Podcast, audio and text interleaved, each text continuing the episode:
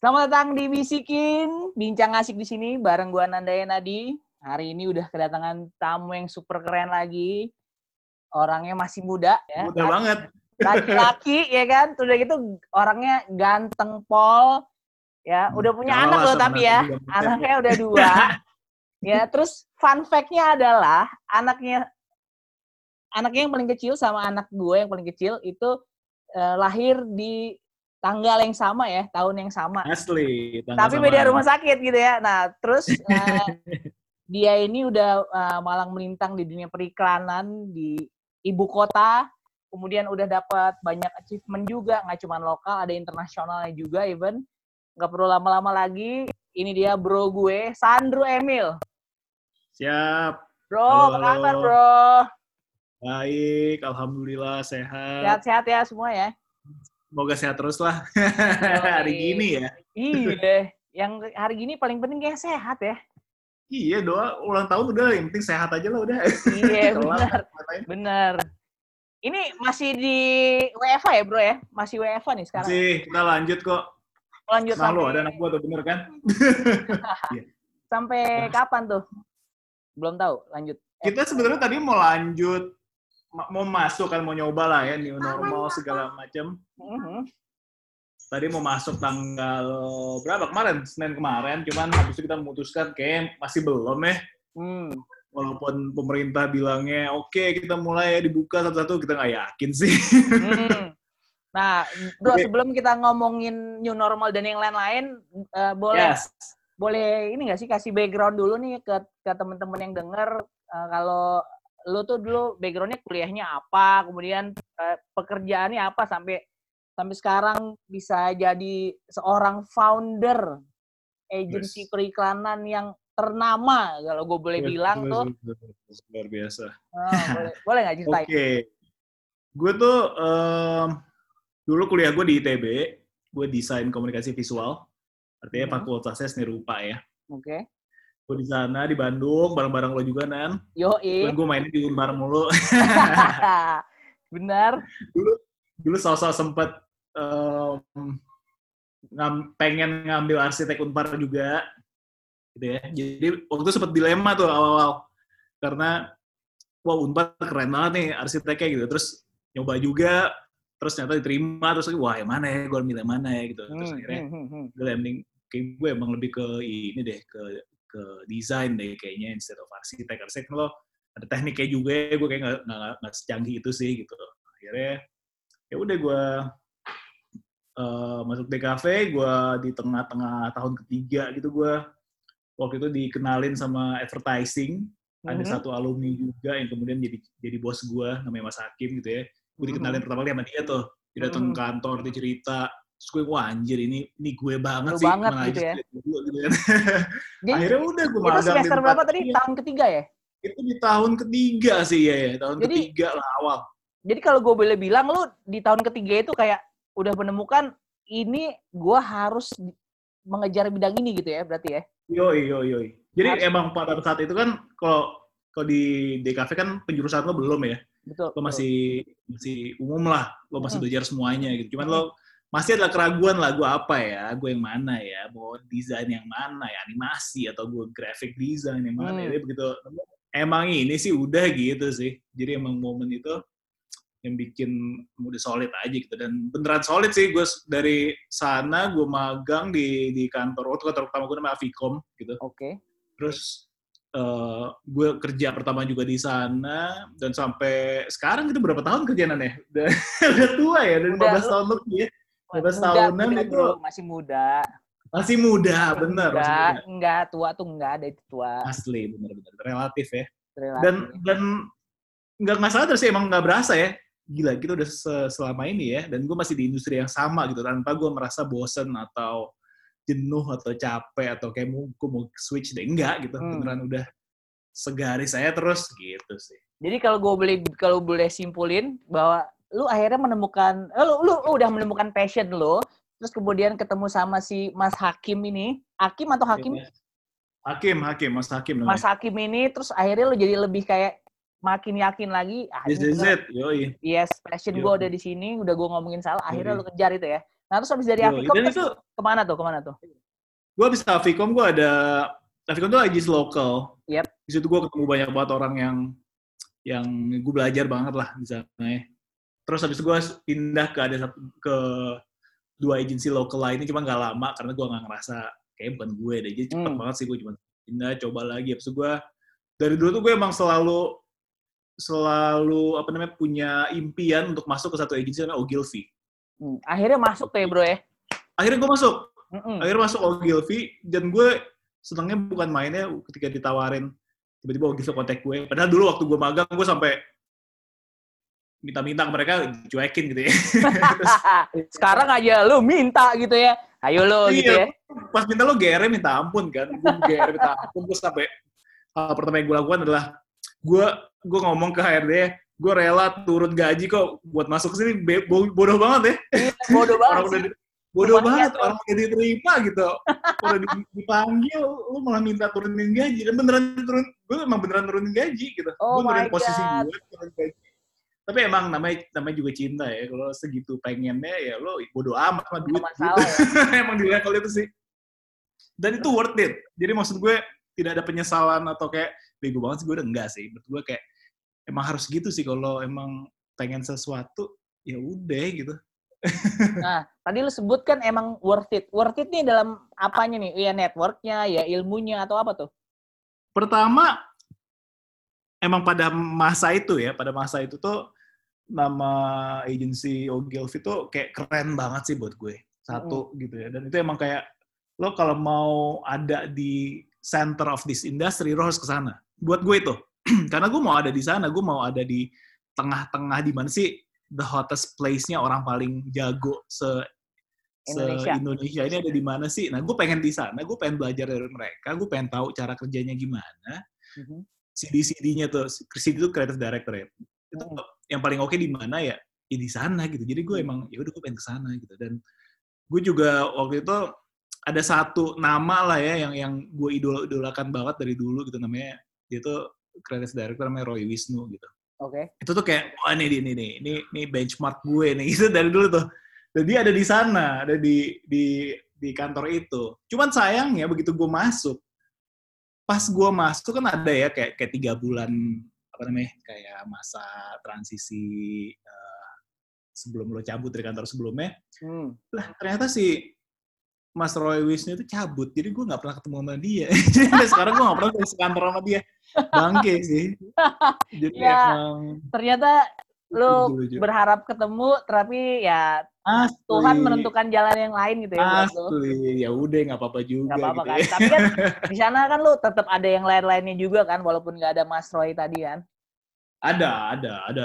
Banyak, banyak, banyak orang-orang pinter di sana sih yang yang yang gue belajar banget lah, banyak banget beneran. Hmm. Terus abis dari Ogilvy kan lu ada ke mana lagi? Gue ke? Bibidio abis itu. Bibidio. Bibidio kan juga termasuk yang top juga tuh ya. Juga. Tuh secara global dia kayak network ya. Dia tuh agensi nomor satu sedunia sih sebenarnya ya.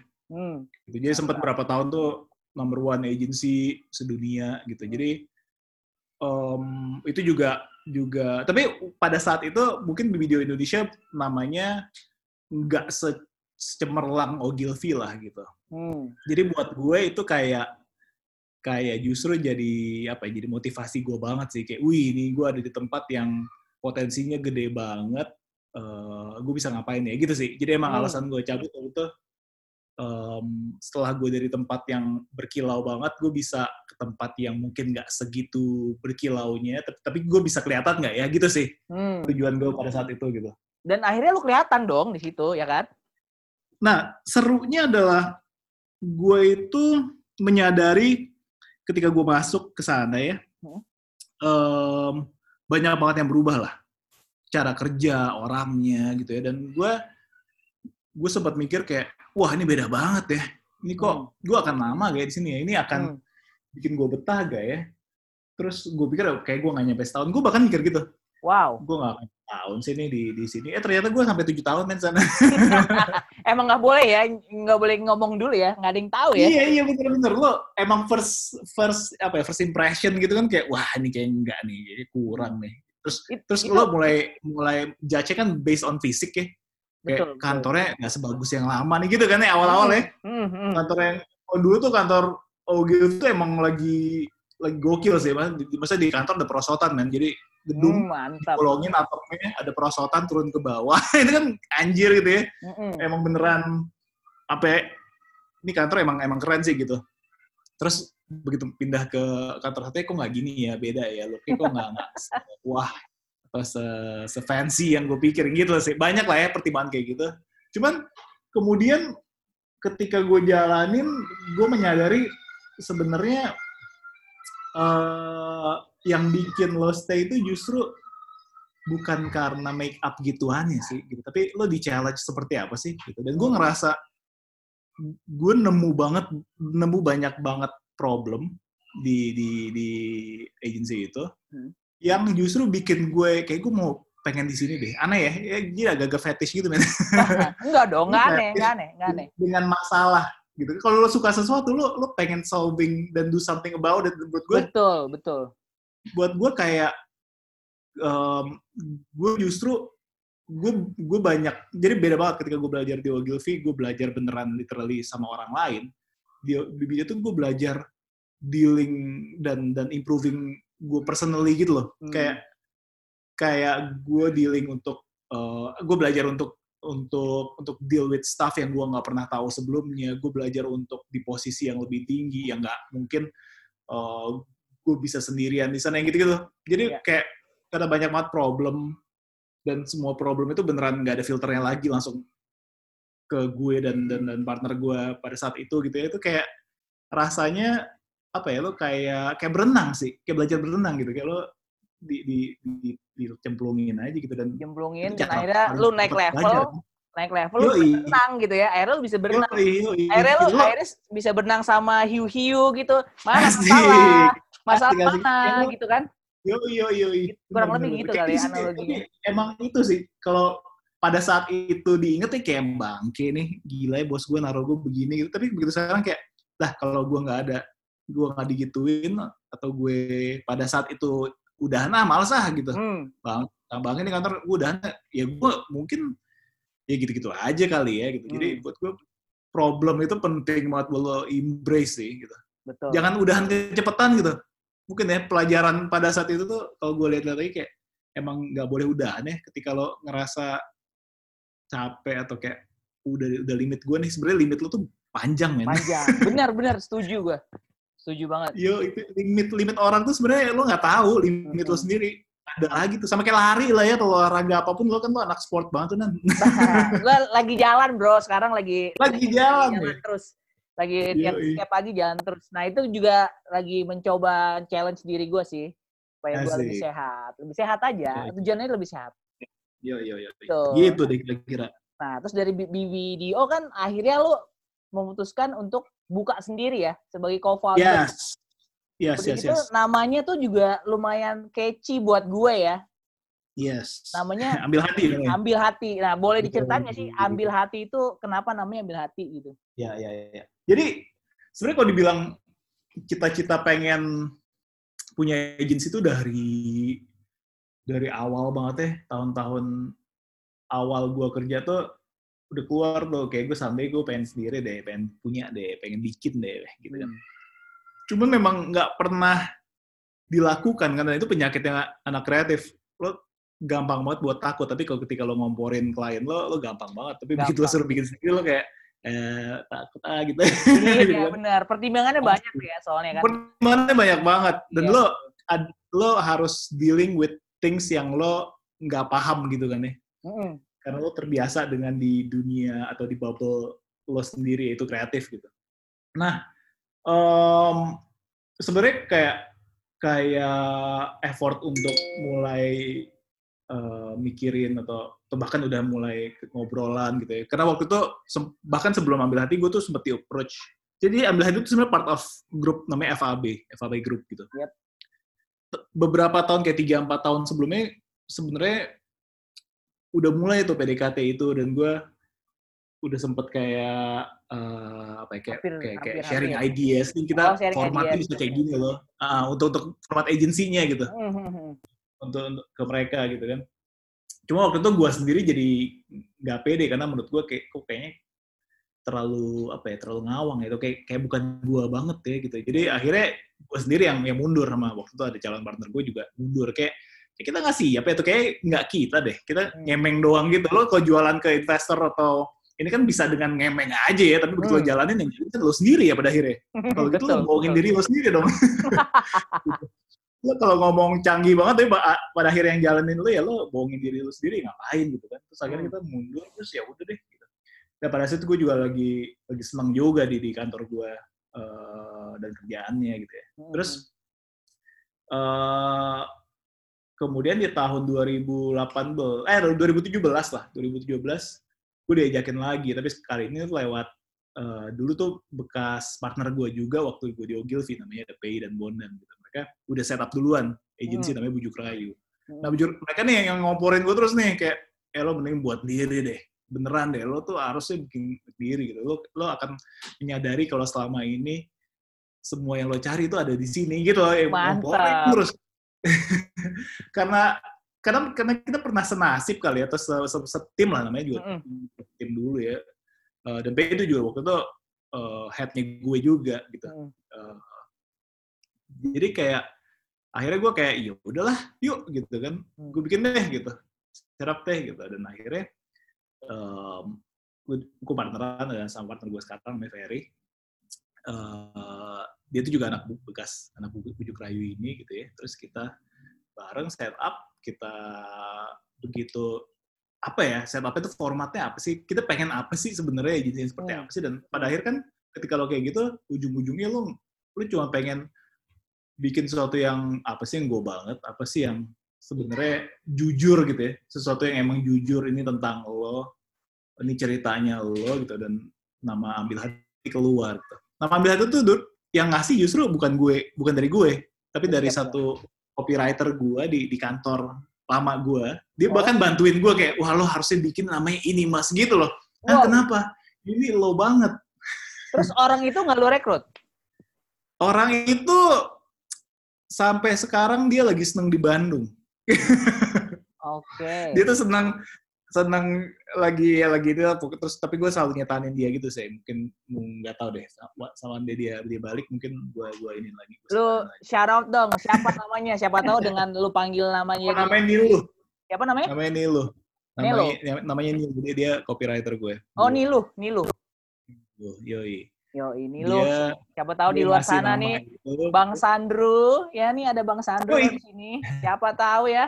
Come on. ternyata dia tetanggaan gue dikabarin Tetangga di mana? tetangga di sini deket Oh, rumahnya deket sama rumah lo maksudnya. rumah bokapnya ternyata di sini. Ya Jadi dia ampun. Gitu. Bro, kalau udah Iya. gitu mah, itu Ah. gua udah nggak bisa ngomong apa-apa lagi tuh udah tahu. Iya, samperin aja nih. Gue ketok Iya. juga nih rumahnya. Iya. Iya. Ketok dong, gimana sih?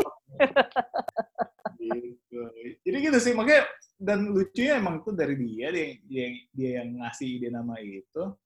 Terus ya lo begitu sadar, ini kayak gue banget lo langsung klik gitu kan, Hmm. kayak this is it gitu. Nih, emang ini sih, kayak ambil hati gitu ya. Lo nama lo nggak usah sok, emang emang dari awal gue gue nggak pengen nama yang aneh-aneh, yang sok iye gitu, yang sok keren. Enggak, gue pengen nama yang jujur aja sih. Kita kerjanya ngapain sih? Advertising pada akhirnya cuman ngambil hati orang kok gitu. Bikin orang suka sama apa yang dia sebenarnya nggak nggak perlu gitu ya. Hmm.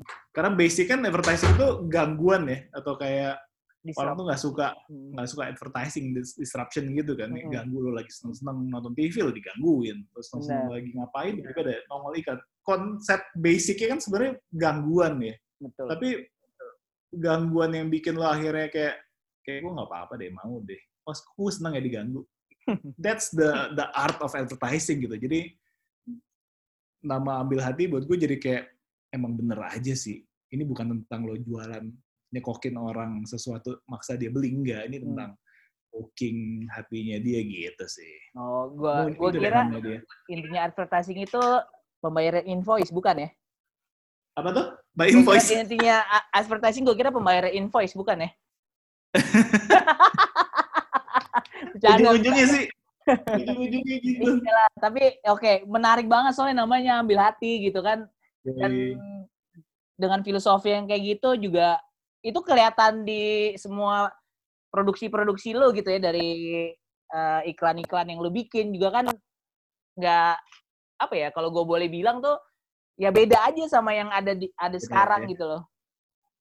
Alhamdulillah kalau dilihatnya kayak gitu. Emang emang pada akhirnya gitu sih karena dan kita ketika misalnya kita kasih credential ke klien baru gitu ya kenalan gitu. Hmm gue ngomongnya emang kayak gue ngomong ke lo tadi gitu sih, dan mungkin kesannya agak bullshit ya. kesannya kayak, nah, apa sih ini ngomongnya tinggi banget atau kayak so, so asik banget. Begitu Tapi kan pada akhirnya, credential baru, oh iya, gitu. Yang dijudge kan kerjaan lo ya, lo bikin apa Tuh. sih, emang nyambung sama apa yang lo buat gitu sih. Jadi buat gue, tiap kali kita ng ngasih credential tuh kayak reminder juga sih, ambil hati itu apaan sih. Kayak hmm. sebenarnya gue tuh ngomong ke diri gue sendiri gitu loh. Hmm. Ngingetin lagi, ambil hati itu tentang ini loh. Jadi kerjaan tuh make sure itu sesuai yang mau lo ngomongin. Make sure itu bukan kerjaan yang yang penting jadilah, yang penting dibayar invoice gue gitu ya. Iya, iya. Enggak, ya. ini emang, emang beneran kerjaan yang bikinnya pakai hati, yang bikin orang lain juga jatuh hati. Jatuh hati gitu ya. Terus kalau kalau emang nggak di approve klien lo bikin lo sakit hati gitu. Jadi beneran bikin personal gitu loh. kalau nggak dibikin nggak di approve klien ya lumayan sih ya. Ngerti banget tuh masalah approval tuh ya. Yo, iya apalagi lo emang emang apa ya? Kan kalau orang bilang kan it's just business, nothing personal. Tapi kalau buat gue entah kenapa it's very personal sih. Jadi ketika nggak approve atau sesuatu ditolak atau atau nggak suka tuh buat gue kayak aduh gue sakit hati ya. Karena gue bikinnya beneran segitunya sih gitu. Arti, Tapi nggak apa-apa. Ya, emang apa -apa. emang buat gue emang di situ menyenangkannya sih. Pernah nggak sih kan tadi lu bilang kalau nggak di approve sakit hati. Tapi kan kadang-kadang ya kalau karena gue kan gue pernah ada di industri itu juga lah ya kadang-kadang kan kita udah punya eh udah ngebayangin nih kalau misalnya begini nih sebenarnya bagus banget nih cuman ternyata kliennya nggak nggak suka atau nggak setuju ya. gitu loh nah kalau kayak gitu ya, pernah nggak sih lo yang tadinya kliennya nggak setuju tuh akhirnya lo lo pelan-pelan lo approach lagi lo jelasin lagi gini-gini akhirnya jadi oke okay gitu ada yang kayak gitu nggak? Oh sering pasti. Hmm. Itu juga juga seni menjual sesuatu ya. sebenarnya kan lo ngomongin advertising, sebenarnya sebenarnya konsumen pertama lo kan klien lo yang lo jual. Benar. Jadi emang cara jualannya gimana ya? Kita tuh selalu mengakui bahwa harus mengakui bahwa nggak selalu apa yang kita jual tuh paling benar. Karena gimana pun lo punya klien, klien lo megang satu brand, dia tiap hari men 24/7 mikirin tuh brand. Mikirin itu ya. kan? Mm, betul, mikirin betul, itu betul, kan. Betul, betul. Mikirin bener lagi tidur pun mimpinya itu men. Sedangkan kita enggak kan, kita megang punya ada 10 brand lain gitu yang lo hmm. bagi-bagi. Artinya waktu yang lo invest buat mikirin uh, satu brandnya mereka brand, gitu ya. Segitunya sebenarnya gitu. Jadi mm, mm. Um, artinya uh, point of view klien tuh buat kita penting banget. Dan itu diskusinya makanya jadi penting gitu. Kayak kenapa lo berpikir kayak gitu dari mana keluarnya, uh, terus emang apa sih di balik itu dapat itu tuh penting banget buat mengerti dari mana sih seorang klien itu keluar dengan satu komen yang ternyata nggak suka ya. Dan hmm. kalau kita mencoba mengerti bukan mencoba untuk cuman menjawab, itu baik, sering sekali ternyata emang benar dan itu justru bikin kita jadi lebih kreatif. Ada other lip, creative lip yang, oh berarti kalau gitu bisa begini sih. Gitu. Karena oh. kreatif tuh nggak ada ujungnya. Men. Betul, gitu. betul. So, bukan tentang menjual satu lu lo paksain gitu ya. Dan betul, buat kita betul. emang sering banget kerjaan-kerjaan terutama diambil hati itu prosesnya emang seperti itu gitu. Apa yang kita percaya ternyata begitu kita debatin ternyata oh enggak deh emang salahnya di kita terus kita harus come up dengan satu yang better dong jangan bukan yang satu yang jelek ya betul, dan itu justru bikin kerjanya jadi lebih bagus gitu itu satu gitu jadi tentang tentang how you deal with with comment ya dan hmm. dan, dan dan feedback klien dan kedua tentang yang tadi gue bilang juga sih cara lo jual ini gimana sih gitu. hmm. karena kalau gue ambil satu contoh misalnya iklan iklan Head and Shoulders lah yang yang Jota Slim Jota Slim pernah lihat Yo, pernah, pernah, ngaco salah ngomong mulu kan nama hmm. brandnya yang ngaco hmm. gitu ya hmm. itu Todd itu sebenarnya udah lama. Kenapa? Karena gue megang Head and Shoulders udah lama, bahkan dari sebelum gue agensi di sini, Head and Shoulders klien gue gitu. Hmm. Gue bawa. gitu kan. Terus, uh, dan yang terjadi adalah ketika lo bikin iklan, lo kan take VO ya, voice over gitu ya. Lo, Betul. ke studio terus lo minta talentnya ngomong nama brand lo dan itu setiap kali salah mulu orang ngaco mulu men itu jadi capek banget lo kalau kalau suruh ngomong ngomong yang yang bener dong ngomongnya. Inggris itu yang yang enak gitu jangan mendok jangan ini. Itu banyak banget ya. Libet-libet tuh kayak aduh capek deh gue dan itu setiap kali lo recording gitu. Dan itu kan insight-insight yang kliennya juga nggak ngeh kali gitu. Karena kliennya kan tiap hari ngomongin nama brandnya ya. Itu Hmm. udah udah lagi ngigo juga ngomongin gitu gitu. Jadi beneran lo nggak punya problem itu gitu. Dan hal-hal kecil kayak gini yang yang yang sebenarnya kan agak aneh lo mengangkat itu menjadi satu campaign lo itu buat klien sebenarnya bisa dibilang gila sih kayak apaan sih lo? Aneh banget gitu. Terus nama lo gue nama, nama gue gue dijelek-jelekin nama gue brand keren lah kali dari Amerika itu nggak mungkin ya. Hmm. tapi waktu itu ada momen di mana formatnya workshop gitu. Workshop itu di mana klien itu satu satu satu circle atau grup lah sama gue gitu ya Ya. Dan ketika klien lo satu grup sama lo di workshop itu dia kan jadi partner lo bukan jadi duduk di seberang meja lo gitu ya bukan jadi seseorang yang akan berlawanan dengan lo Hmm. dan itu gue jual di situ idenya Hmm.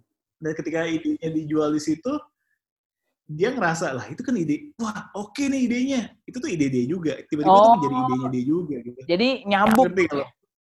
jadi nyambung dan dia jadi nggak nggak ada feeling defensif atau apa pun gitu. tapi dia ngerasa kayak loh oh bener nih dan dia langsung nimpalin begitu dia nimpalin idenya makin jadi jadi kayak you are part of it dan itu kan konsepnya tissue ini ya tis- tissue session ya kalau lo pernah denger lo punya sebuah ide lo coret di atas tisu Hmm. kesannya sangat spontan dan itu sangat inviting buat orang di sebelah lo untuk jump in Tulis. ke ide itu.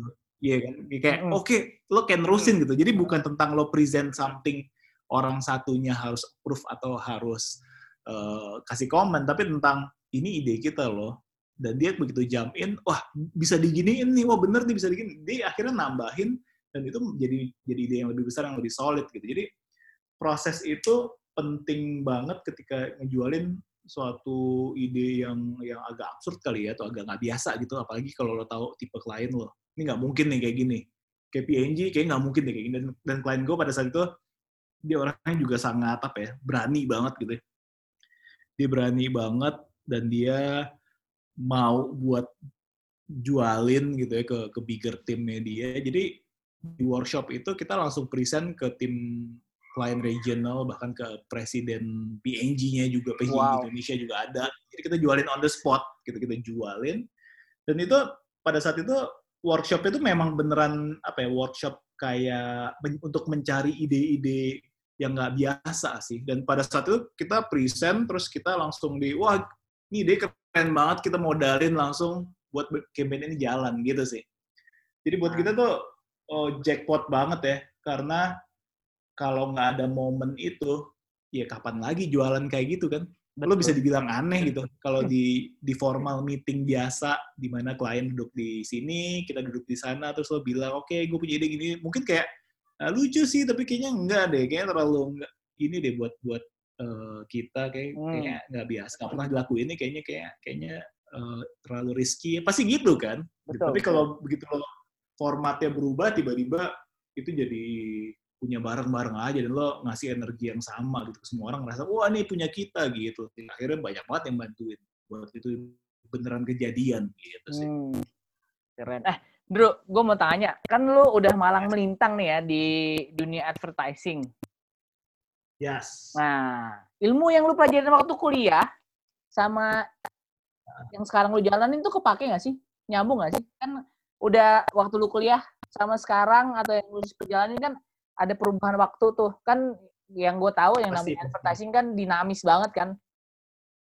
pasti pasti pasti nah kalau gue sih buat gue sih ngaruh ya ngaruh banget kan Hmm. karena em, hal-hal yang gue pelajarin di kuliah tanpa gue sadarin itu gue pakai ke waktu gue kerja. Tapi Hmm. memang nggak sepraktikal itu mungkin ya. Tapi yang lo lo pelajarin waktu kuliah itu lebih ke sense lo, cara lo ngeliat sesuatu, feeling lo itu sih. Dan itu nggak nggak nggak bisa di apa ya? Dapat. Nggak nggak iya. Maksudnya kayak kayak itu kan sesuatu yang ngebentuk lu akhirnya Hmm. ketika lo ngerjain sesuatu jadi kayak gimana gitu atau taste Ya. lo jadi gimana gitu kan ya itu kan susah mati pelajarin Susah, nggak bisa dipelajarin kalau taste.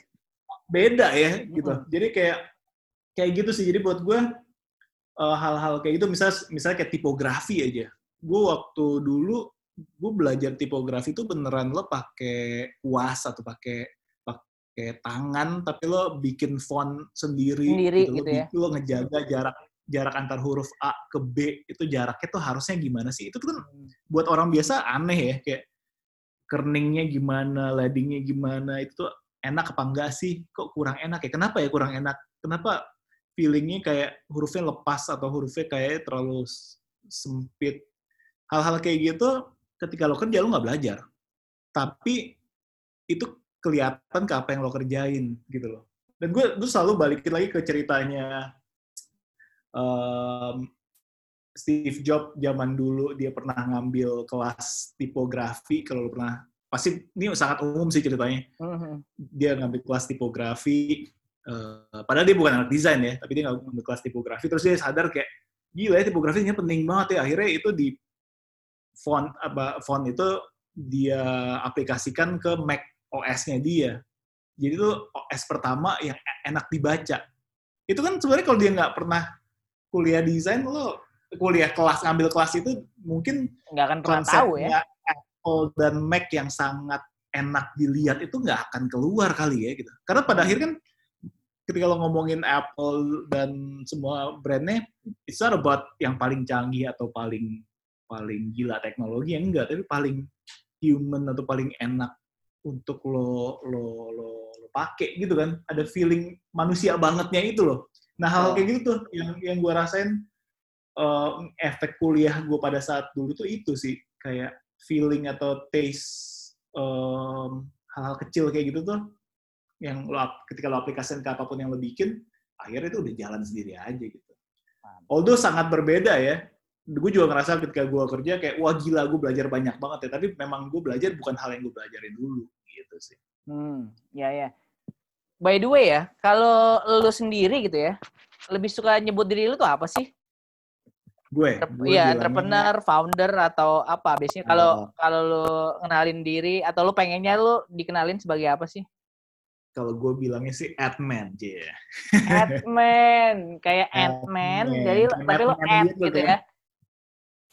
admin gitu. Jadi emang tapi emang istilah admin tuh istilah zaman dulu ya waktu golden era advertising orang bilangnya admin gitu. Hmm. Dan buat gue ya gue emang admin, gue gue nggak cuman kreatif atau artis atau art director enggak sih, gue emang orang gue admin aja sih gue ngerasa gitu sih. Lebih spesifik dan stay true aja gitu sama profesi.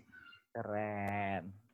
Bro, by the way ya, kalau tadi lu sempat sebutin beberapa nama gitu ya, tapi gue pengen tahu nih kalau biggest influence atau idol lu selain keluarga, boleh lu sebutin nggak? Lokal Yes. siapa, internasional siapa? Oke, Em, kalau gue gue cukup konsisten sih soal ini.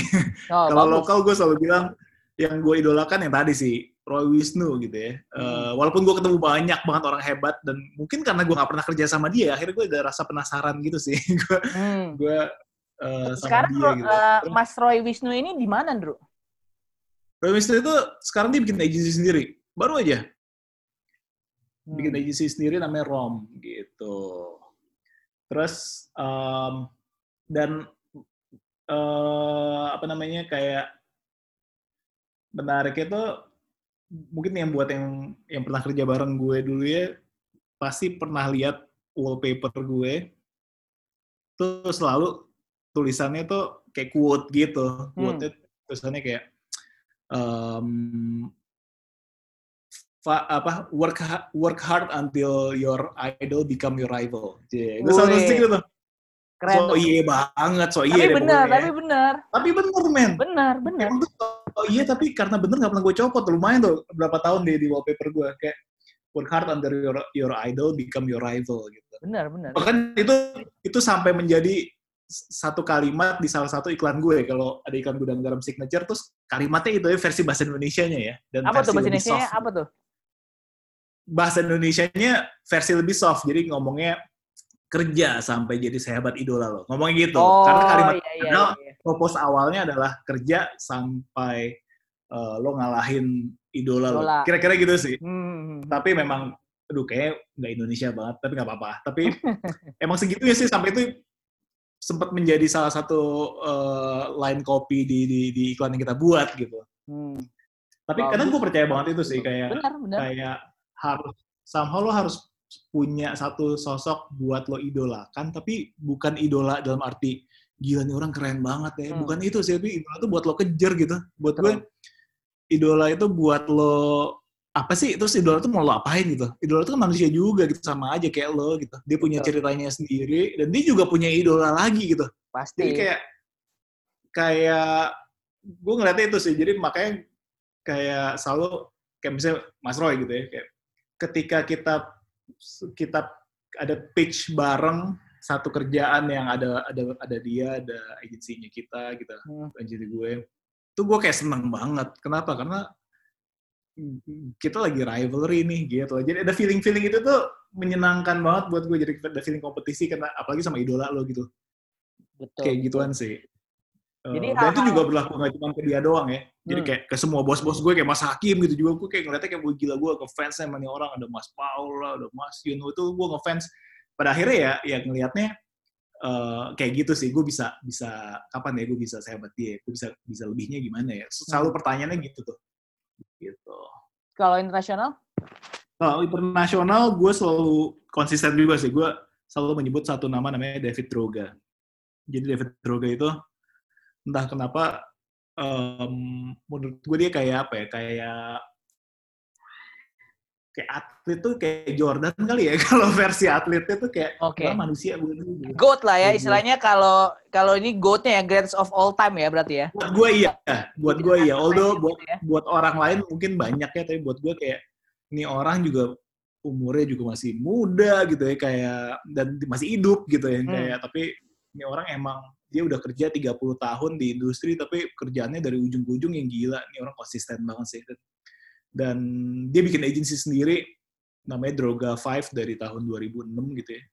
Em, dan itu umurnya panjang gitu. Buat gue ngejaga konsistensi dan lo tetap relevan selama itu tuh gila sih. Apalagi di Hmm. industri yang kayak gini ya, industri Betul. yang begitu umur tuh kesannya kayak wah lo udah gak fresh lagi. Terus Hmm. tiba-tiba ada ada orang-orang baru yang masih muda yang lebih Hmm. bersinar. Buat gue relevansi dan konsistensi itu penting banget sih. Betul. Nah, tadi kan lu ngomong ya eh, nyebut umur, ada nggak fresh lagi. Nah, kalau dari lu sendiri gitu lu punya tips and trick nggak sih gimana caranya supaya lu ya tetap fresh, tetap kekinian istilahnya gitu gimana? Buat ke buat kekinian ya. Mm-mm. Buat gue sih kalau gue em, apa namanya kayak penting banget buat lo di mana pun posisi lo ya penting banget buat lo beneran ikutan di dalamnya.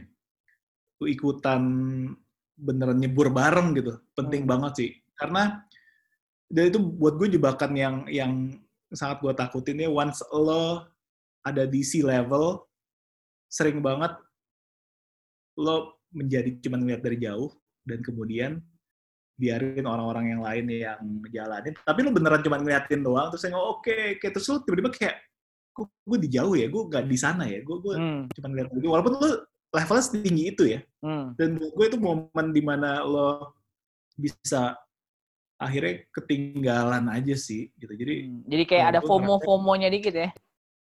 iya walaupun lo posisinya bos banget ya Ah, Maksudnya lo ah. udah bos banget tapi tiba-tiba lo, lo cuman emang seperti bos-bos banget gitu lah yang yang Hmm, lo oke gue ini dulu ya lo aja deh gitu. Biar gue yang dapat fame-nya doang. Buat gue tuh itu jebakan yang menyeramkan sih. Hmm.